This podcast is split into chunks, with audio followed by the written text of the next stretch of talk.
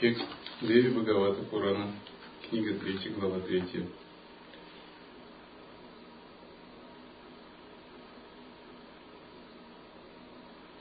Так мы остановились на том, что Брахма лицезрел энергию Вишну, богиню, активную часть Брахмана. И она, и других его и других богов перенесла чистую землю на Вимане, небесной колеснице, чтобы преподать им урок дхармы.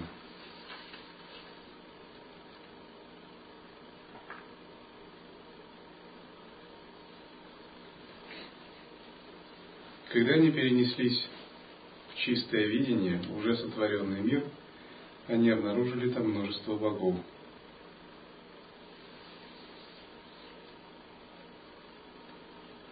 В том числе Брахма увидел там других, Брахму, Вишну и Шиву, и был очень удивлен, поскольку он считал себя единственным во Вселенной.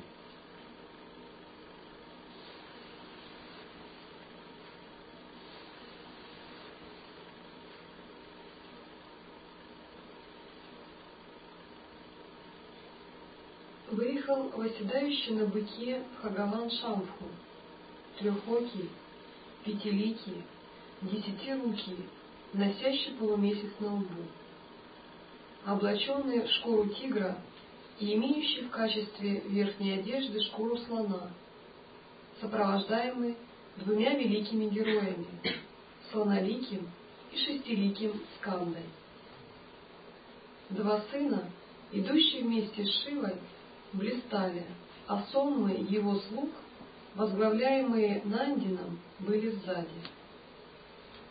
Возглашая «Победа!», они шли вслед за Шивой, и, увидев другого Шанкару, мы были изумлены, о Нарада.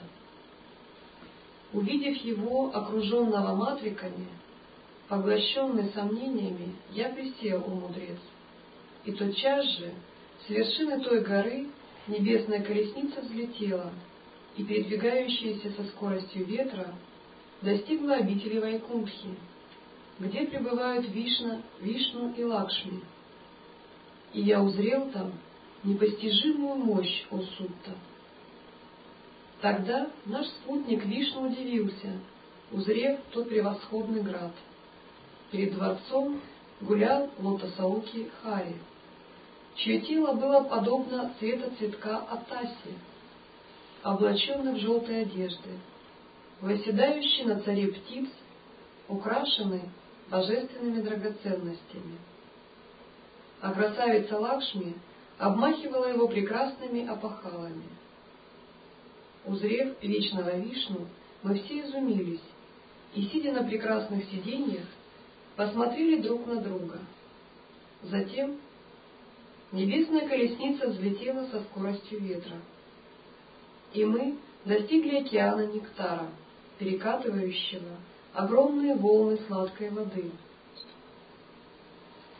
Обычно говорят, что боги передвигаются на небесных колесницах. В сутрах, таких как Виманика Шастра и прочих, описывается, что небесная колесница — это Вимана. Некоторые называют Виману чем-то вроде инопланетного корабля. На самом деле это не совсем так. Можно сказать, это универсальная энергия ясного света, которая в зависимости от ситуации может становиться чем угодно. Межзвездным кораблем, дворцом, местом обитания, оружием, сложным устройством. Это как бы энергия, интегрированная в сознание Божества, которая управляется силой мысли. Или часто говорят, что боги передвигаются на ваханах, и вахана описывается у каждого своя. Ну, к примеру, говорится, что Вишну передвигается на Гаруде, изображает Гаруду в виде птицы. Или говорят, что Брахма передвигается на ком? На лебеде. Но это не означает буквально, что они летают на лебедях или орлах. Это означает определенный принцип энергии, который они используют.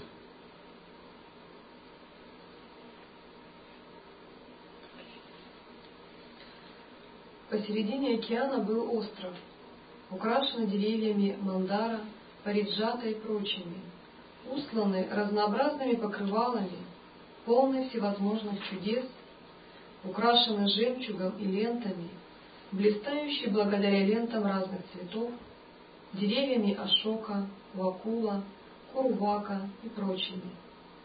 Повсюду покрыты прекрасными деревьями китака и чампака, оглашаемый кукованием кокиля, напоенный божественными ароматами, звенящий жужжанием пчел удивительной высшей степени.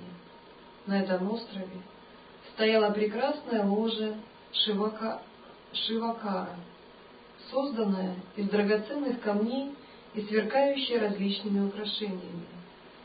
Увидели мы его издалека, восседающий в небесной колеснице, покрыто разнообразными покрывалами, блистающее как радуга.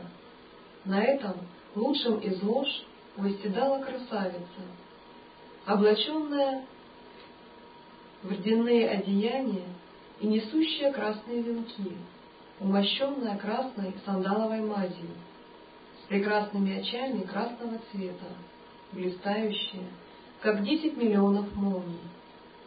Дивная ликом, с красными устами, превосходящая по красоте десять миллионов рам, сияющая, как полный диск солнца, держащая петлю и стрекала, и делающая знаки преподнесения даров и бесстрашие, зовущаяся Шри Хованишвари. Знаки преподнесения даров бесстрашия — это Абхая мудра, Дана мудра и Абхая мудра. Когда вы слышите тексты, подобные этому, часто там встречаются слова «драгоценные украшения», «прекрасные божества», «сияющие», «дивные». Все эти как бы слова не поэзия, они указывают на проявление чистых энергий, чистого видения или чистого измерения. Когда мы живем в обычной жизни или в обычном человеческом мире, мы не можем сказать, что как бы у нас под ногами все прекрасно или вокруг все идеально, драгоценно, чудесно и прочее. Мы видим как бы реальность, ну, обыденную. Но когда речь идет о чистом измерении, то говорят, что это подобно прибытию на острове золота. Там нет даже крупицы грязи. То есть чистое измерение – это всегда мир идеальных представлений. Это определенное состояние нашего сознания. И такие энергии уже существуют внутри нас. К примеру, чтение подобных текстов, как Деви Бхагавата Пурана, оно само, само по себе является очищающим, тем, что пробуждает чистое видение. Со временем, если вы утверждаетесь в практике созерцания или в санкальпе чистое видение, такое чистое видение у вас начинает появляться собственно, спонтанно, естественно, как нечто, идущее изнутри. И это не есть нечто искусственное, где вы воображаете это или визуализируете. Это очень естественно проявляется как более тонкая, более глубокая природа реальности. К примеру, один мирянин мне рассказывал, что он упражнялся довольно интенсивно в практике божественной гордости. У него был ряд сновидений, где он попадал в мир, напоминающий большой прекрасный дворец, нечто наподобие Петродворца, сияющий великолепием украшений, узоров и прочее. К нему подходило множество прекрасных юношей и девушек, все как один с идеальными пропорциями и лицами, и приглашали его идти с ним и оставаться, играть с ним, развлекаться и посещать их мир. Если мы практикуем очищение сознания, и наше созерцание растет, и духовная сила возрастает, мы можем испытывать подобные переживания более высоких миров. Мы становимся интересны небожителям. И как бы они начинают считать нас как бы доступными их миру. Но, может, это смешной пример, это как если бы наша Сева начала читать сутры вслух. Мы проявили большой интерес к ней, может быть, даже позволили ей заходить в зал для баджан-мандалы. Или вели с ней философские беседы, если бы она проявила высокий интеллект. Что-то наподобие. Однако просто попасть в видение божественного мира недостаточно. И наша задача – это утверждаться в самом высоком состоянии, не привязываясь и не очаровываясь мирами богов. Другими словами, такие опыты показывают утончение и очищение нашей праны, однако мы не должны их рассматривать как конечную цель или как некий объект привязанности.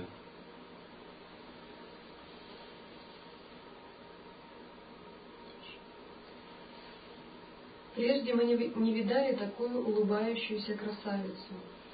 Множество птиц повторяло слог «Хрим» и служило ей, и она, с телом цвета восходящего солнца, само воплощение сострадания, дева, осиянная юностью, облаченная в нарядной одежды, с легкой улыбкой на лице лотосе, с высокими и полными грудями, красотой затмившими бутоны лотоса, была очаровательна также благодаря украшениям, усыпанным множеством всевозможных драгоценных камней, и золотым браслетом ангада и киюра, венчанная диадемами.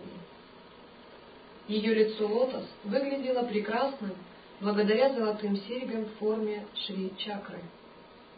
Хрилекха Хованишвари, такие имена повторяя, сонмы ее подруг постоянно восхваляли владычицу мира, Махишвари Хрилекху, другими божественными девами окруженными. Будучи сопровождаема Ананга Кусумой и другими богинями, Деви восседала посредине шестиугольной ямы. Узрев ее, изумились все мы, и там стоять остались, думая, кто эта красавица, как имя ее, не ведаем мы этого, здесь пребывающие. Тысячеокой, тысячерукой, тысячеликой издали явилась та красавица без сомнения.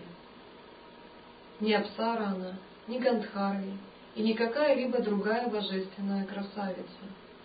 Погруженные в такие раздумья, мы стояли там у Нарада. Тогда Бхагаван Вишну, узрев ее, очаровательно улыбающуюся, промолвил, благодаря собственному знанию, придя к заключению в уме: это Бхагавати Деви, причина, породившая все, в том числе и нас, Махавидия, Махамайя, полная, называемая Пракрити. Богиня, непознаваемая для малоразумных, постигаемая через йогу, бессмертная, воля Параматмана, приходящая и неприходящая одновременно по своей природе. Малоудачливым людям трудно почитать ее, ибо она – богиня, благая повелительница Вселенной, источник вет, высшеокая, изначальная создательница всего мира. Во время гибели Вселенной она играет, уничтожив все целиком и поместив тонкие тела всех живых существ в свое тело. Сейчас она блистает, как семя всего мира, о Боге.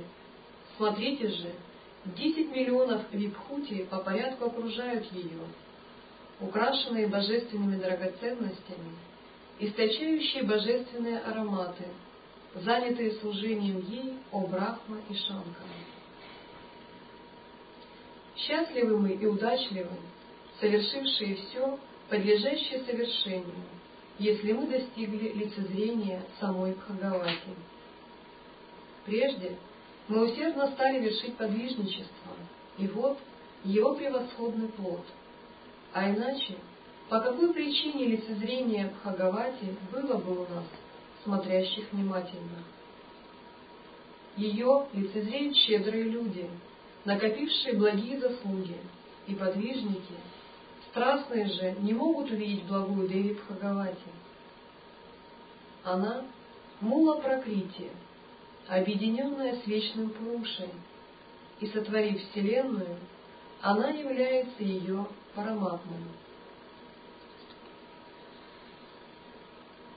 Считается, что встречи с Дхармой, встречи с духовным учителем, со святым, с богами является плодом прошлых добродетельных деяний, а именно духовной практики, тапаса, аскезы, очищения, монашества и прочее. То есть, если бы у нас не было соответствующих созданных причин, в этой жизни нам бы не удалось встретиться с этими объектами. Таким же образом, встреча с высшими богами также является следствием тапаса, очищения и накопления заслуги. Когда вы слышите «высшие боги», это понятие следует воспринимать именно с точки зрения лая-йоги. С точки зрения адвайты, высшие боги есть проявленное, определенное, чистое состояние нашего ума. Под умом мы имеем в виду не внешний эгоистичный ум, а сам Всевышний Источник, Его Величество, Всевышняя Сущность, Великий Ум, который творит все. Другими словами, это сознание, чити-шакти. И когда мы созерцаем и прорываемся через эгоистическую оболочку индивидуального «я», мы начинаем понимать, насколько безграничен и запределен Всевышний Источник, который мы называем Всевышний Ум. Мы начинаем открывать его глубинные чистые части, которые проявляются как божества, боги, вселенские силы.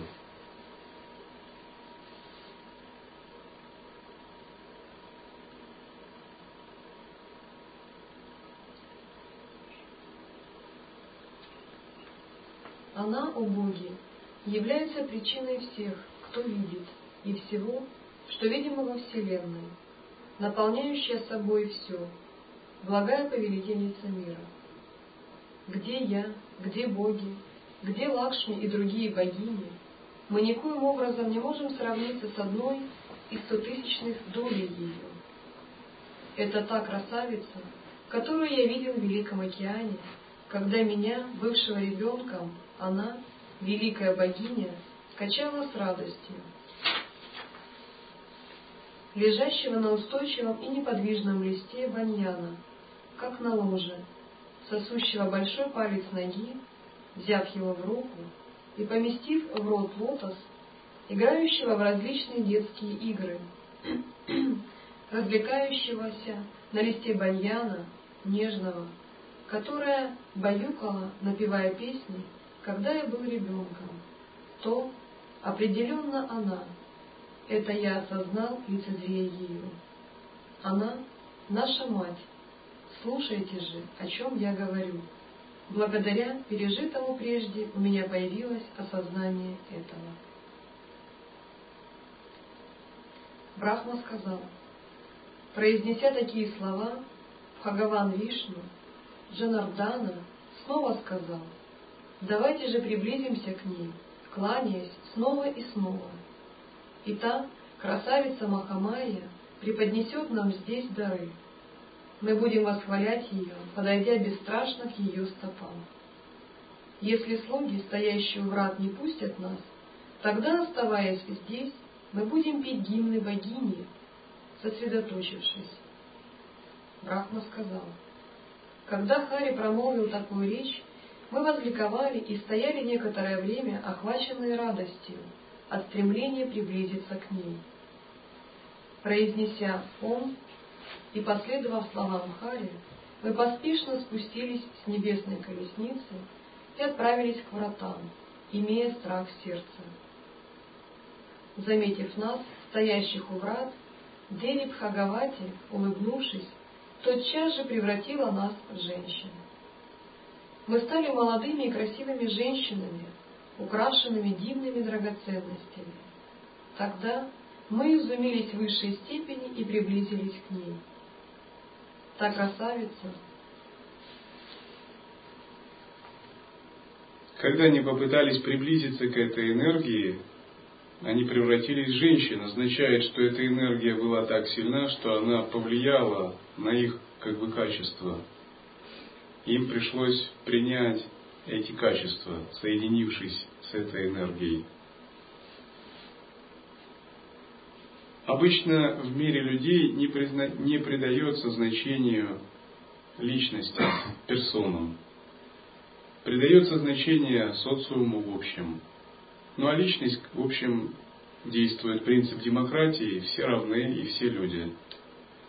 И как бы каждый человек имеет свои ограничения. Но когда мы поднимаемся выше, в мир богов, мы обнаруживаем, что личность становится очень важной.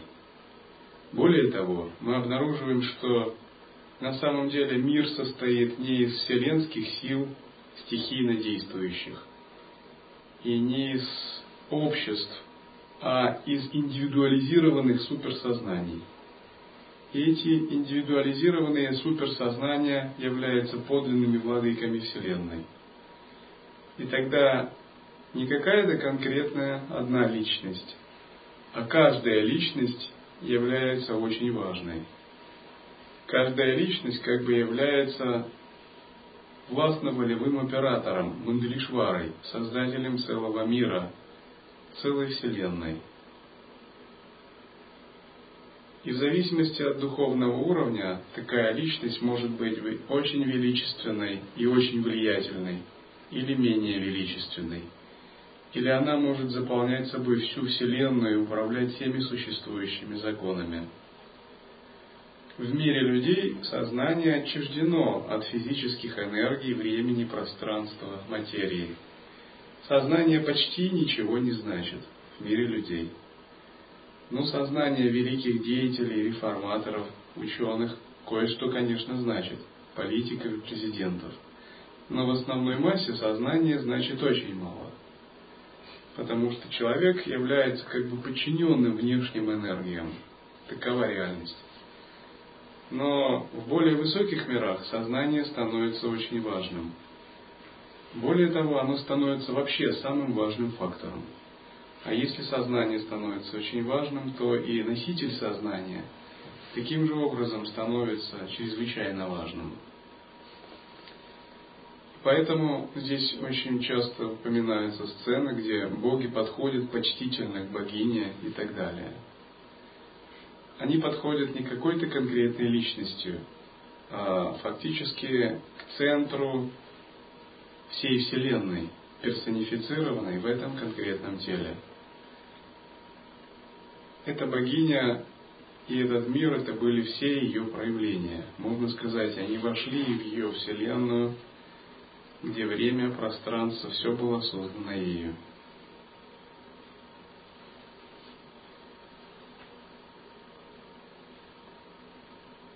Когда йогин общается с такими существами или сверхсуществами, такое общение для него может быть очень важным.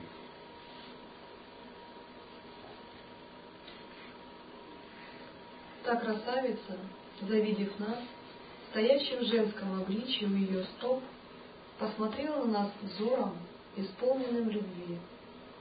Представ перед великой богиней, мы поклонились ей, взирая друг на друга, бывших в облике женщин, украшенных дивными драгоценностями. Стоя, мы трое узрели подножие для ее стоп, украшенное всевозможными драгоценными камнями, сияющее подобно десяти миллионам солнц. Вокруг нее были тысячи благих женщин-спутниц, и одни были облачены в красную одежду, другие в голубую, а третьи в желтую. Все богини, прекрасные обликом, облаченные в разноцветную одежду, блистали рядом с ней и служили ей. Другие женщины почитали ее, пели, танцевали и играли на вине и других музыкальных инструментах, наполненные радостью. Слушай же, о Нарада, я рас... Что означает сопровождающие ее женщины, которые почитали ее, пели? Как вы видите, часто, когда изображаются божества, они изображаются всегда в виде свиты. Свита — это и есть их мандала. Свита — это не есть нечто отличное от божества. Можно сказать, это их проявляющаяся творческая энергия. Это та же энергия Деви, только манифестировавшая и проявившая себя в других аспектах. И поскольку это ее собственная энергия, она ее окружает. К примеру, если вы встречаетесь с каким-либо реализованным человеком, или, может быть, очень властным, или талантливым, то кажется, будто его аура затопляет все пространство. И вы чувствуете это или подпадаете под влияние этого, настраиваясь на него. Это означает, что вы входите в мандалу его сознания. У божеств же это выражено гораздо ярче. Их энергия, их мандала проявлена в зримом облике, в виде энергии, в виде божеств. Вообще, что происходит, когда говорится Брахма, Вишну и Шива встретились с Деви, и она им показала некоторую часть реальности. Что это за Брахма и Вишну, с которыми общался Нарада? Можно сказать, что Нарада получал уроки от Брахмы, но Брахма — это был как бы его внутреннее божество, которое он достиг в результате тапаса. Кто-то может задуматься, почему существует множество Брахм, но в этом нет противоречия. Брахм, Вишну и Шив существует столько же, сколько людей практикующих. То есть внутренние божества у каждого свои. Потому что внутренняя вселенная у каждого своя, и в свое время она открывается. И когда вы медитируете, три творческие силы — творения, поддержания, разрушения, внутренние божества — у вас раскрываются. И эти внутренние божества, они ищут и находят опору в чем-то еще более великом и более высоком. Таким же образом, Нарада в результате аскетической практики реализовал собственный тоннель реальности, собственную мандалу и создал собственную внутреннюю вселенную. И он проявился как три божества — Брахма, Вишну и Шива. Но эти божества, по сравнению с более великими божествами, как бы были еще молодыми, что ли, так можно сказать. Поэтому они искали, на чем они основаны, и они встретились с глобальными, их превосходящими божествами. Они соприкоснулись к еще более глубоким тайнам, первоисточникам Вселенной. И одним из этих божеств была Мулапракрити, материальная энергия Брахмана, то есть сила, которая творит все материальное во Вселенной. И когда они вошли в чистое измерение, ею созданы, они увидели там множество таких же божеств, как они.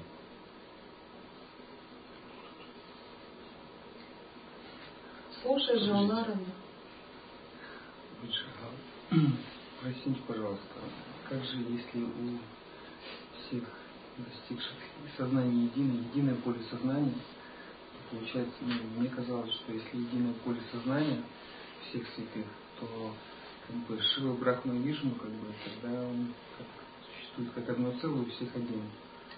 Тогда что-то ну как, не противоречие, никак не могу понять. Если с одной стороны у каждого святого как бы своя вселенная, своя, а с другой стороны у них единое поле сознания. То есть, как mm-hmm. бы, да. Ну смотрите.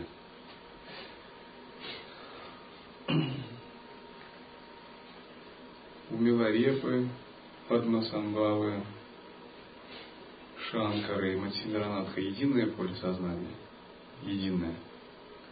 А тела у них разные, а пещеры, обители и монастыри разные, ученики. В чем же здесь проблема? Единое поле сознания не означает, что энергия тоже как бы должна как-то унифицированно проявляться. Единое поле сознания способно порождать безграничное проявление в облике энергии. И как бы различные мандалы творятся из единого поля сознания ежесекундно в мультимиллиардных количествах. И просто как бы нереально даже, чтобы все они жили в одной мандале, имели все одинаковое и общее. Это будто у Бога проблемы с изобилием в творении. Это просто невероятно.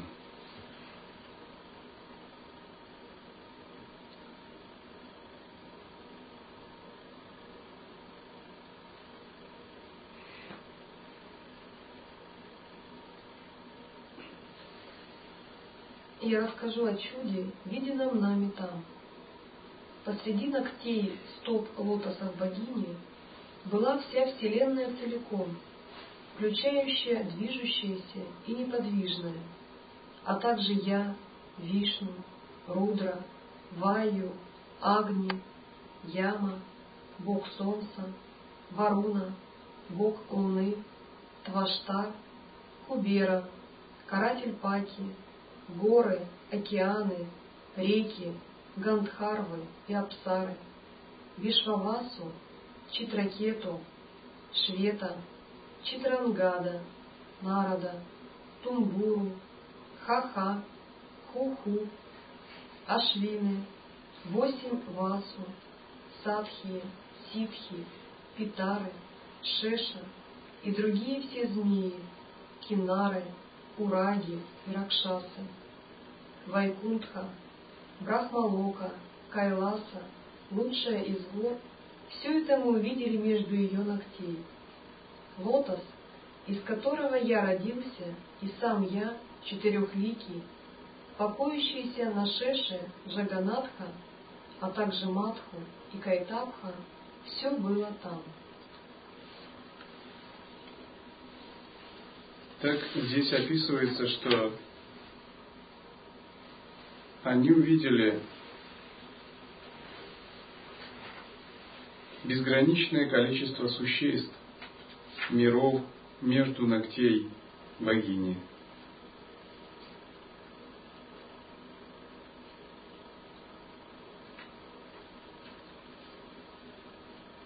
Что это означает? В одной из сутр говорится, что из каждой поры Будды излучаются миллиарды вселенных. Безграничный потенциал многомерного сознания каждую секунду рождает и содержит миллиарды миров. И он обладает такой безграничностью, что в самой мельчайшей точке может быть заключена целая вселенная с богами и существами, ее заключающая. Когда вы занимаетесь глубоко практикой созерцания и ваше присутствие раскрывается, вы можете на своем опыте переживать, как даже самый незначительный участок сознания может обладать поражающей глубиной.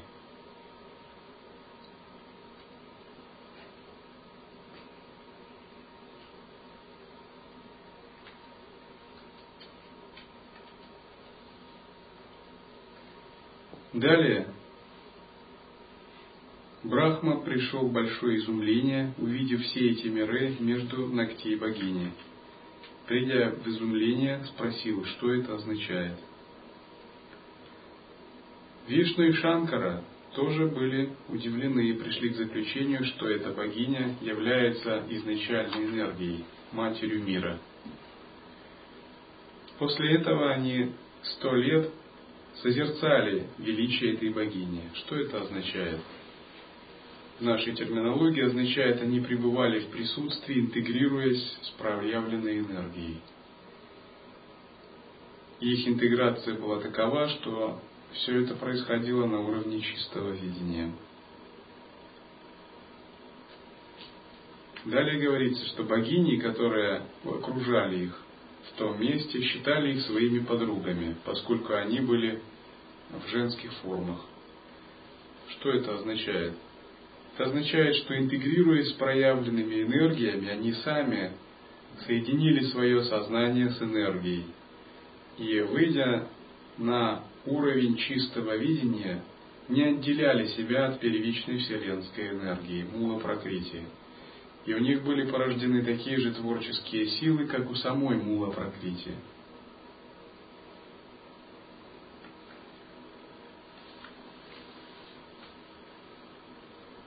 Однажды Бхагаван Вишну, принявший облик молодой женщины, восхвалил богиню Махадеви Шри Хованишвари.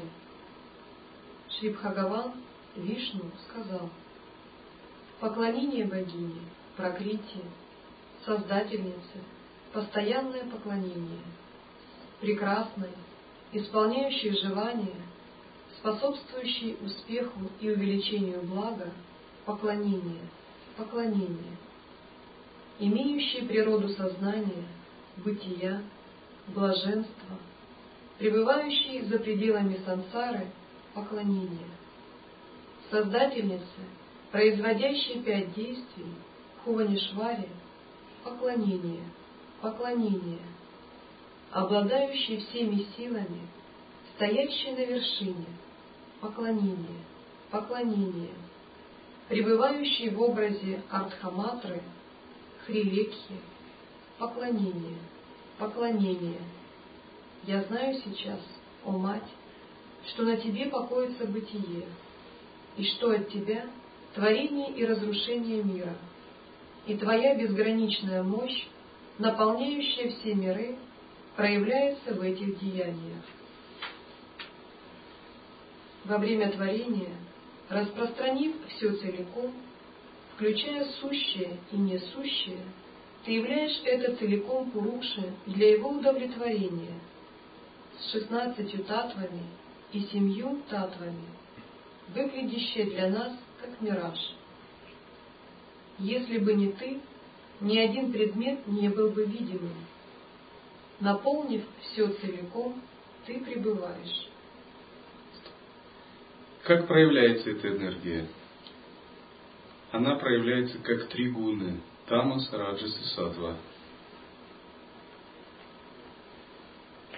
Как танматры – тонкие прообразы пяти элементов. Как пять фундаментальных элементов снаружи, то есть как пять природных стихий. Все это различные виды проявления этой изначальной энергии, мулапракрити. Как силы творения, поддержания, разрушения, сокрытия божественного и силы самоузнавания и проявления божественного. Все это не что иное, как различные модификации и игра, творческая манифестация мулапракрити. Игра мулапракрити есть не что иное, как сам неделимый Акханда Парабрахман. Это его другая активная сторона. Сам изначальный Парабрахман находится в бездействующем, недифференцированном, бескачественном состоянии. Но его творческая сила постоянно находится в паринаме, трансформации, видоизменении. Шакти паринама – это и есть весь этот мир, то есть движение, динамизм, игра, изменение, проявление энергии.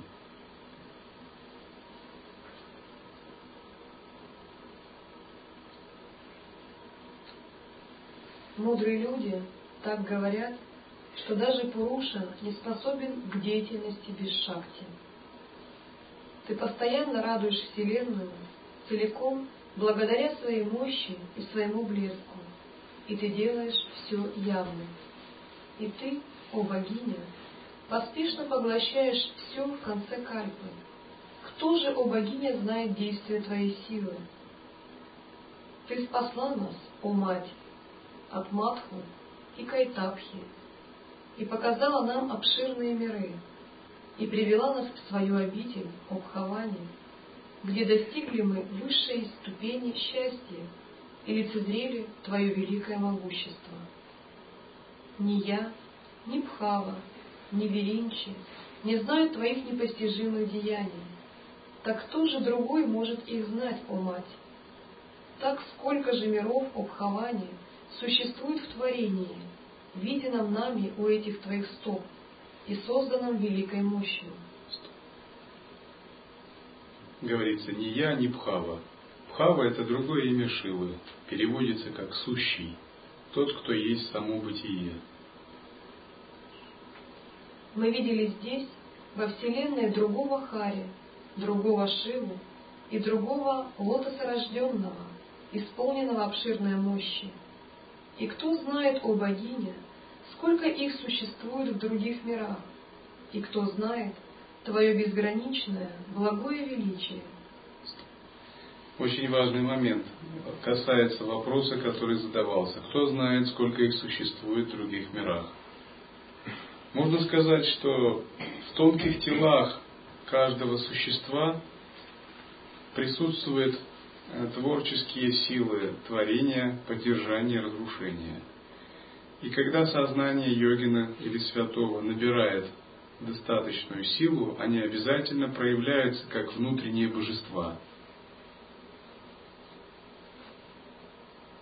И эти внутренние божества связаны с конкретным сознанием. И несмотря на то, что все живые существа находятся в едином поле сознания, энергии живых существ, они всегда индивидуализированы.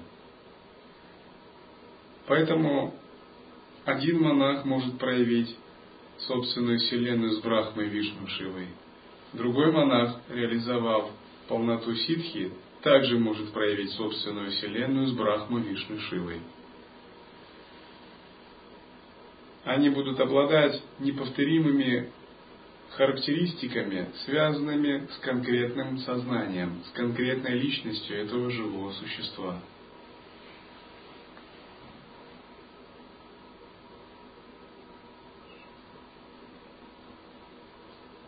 Я прошу тебя, склонившись перед твоими стопами, лотосами, пусть твой облик всегда живет в моем сердце, пусть твое имя постоянно будет у меня на устах, и пусть всегда я буду лицезреть твои стопы, лотосы. Пусть ты будешь постоянно думать обо мне, как о своем слуге, и я буду считать тебя своей госпожой, и даже больше. Пусть между нами будет непрерывная связь, как между матерью и сыном.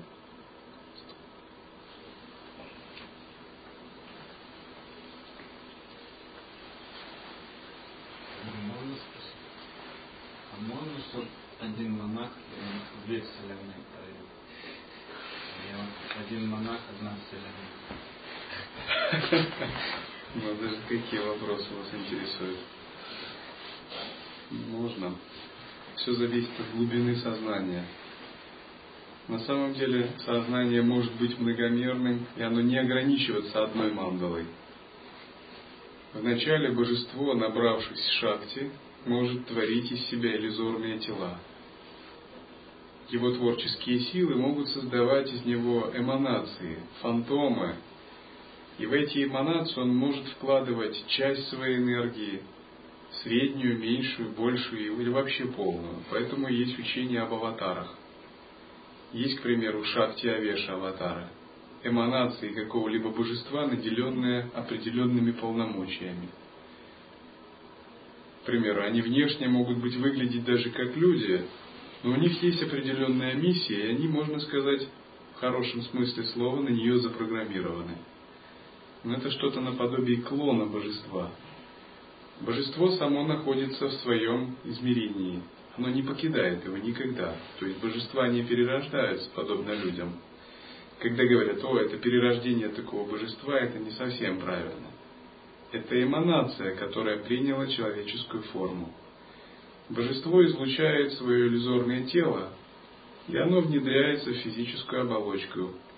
И божество породило такую санкальпу. Пусть это иллюзорное тело распространит дхарму в мире людей в таком-то времени, изменит ход истории, благоприятно повлияет на мир людей. Тогда рождается шакти-виша, аватара, наделенный, личность, наделенная особыми полномочиями, у которой присутствует определенная миссия, а также часть э, духовной силы и мудрости этого божества. Таким образом действуют в этом мире святые. А есть другие эманации, к примеру, юга-аватары, лила-аватары или пурна-аватары. Бывает, что божество вкладывает всю полноту своей энергии с определенной миссией, сжимает ее в одно маленькое тело, к примеру, как в Кришну. Бывает, оно наделяет его определенными социальными задачами. И оно может излучать таких тел безграничное количество. А если статус божества выше, оно может излучать не только тела, оно может создавать вселенные. И эти вселенные выходят из его тела так же, как пузырьки из пор на коже. Их может быть не только одна или две. Их может быть безграничное количество. Потому что сознание – это фрактал, нечто многомерное, нелинейное, очень сложное. И оно может порождать сколь угодно различных состояний и измерений.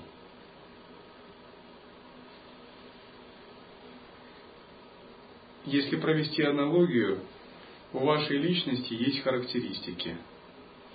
Вы можете проявляться в одной области и в другой. Ну, к примеру, монах может проявляться как страштхарма, просто как практикующий, как ученик, как монах, как друг для других монахов, как водящий наставник. Все это разные грани его личности. И когда они набирают силу, постепенно они становятся целой областью, целым полноценным измерением со своими характеристиками времени и пространства. В более высоком смысле, именно так отдельные характеристики личности божества становятся его эманациями, целыми вселенными.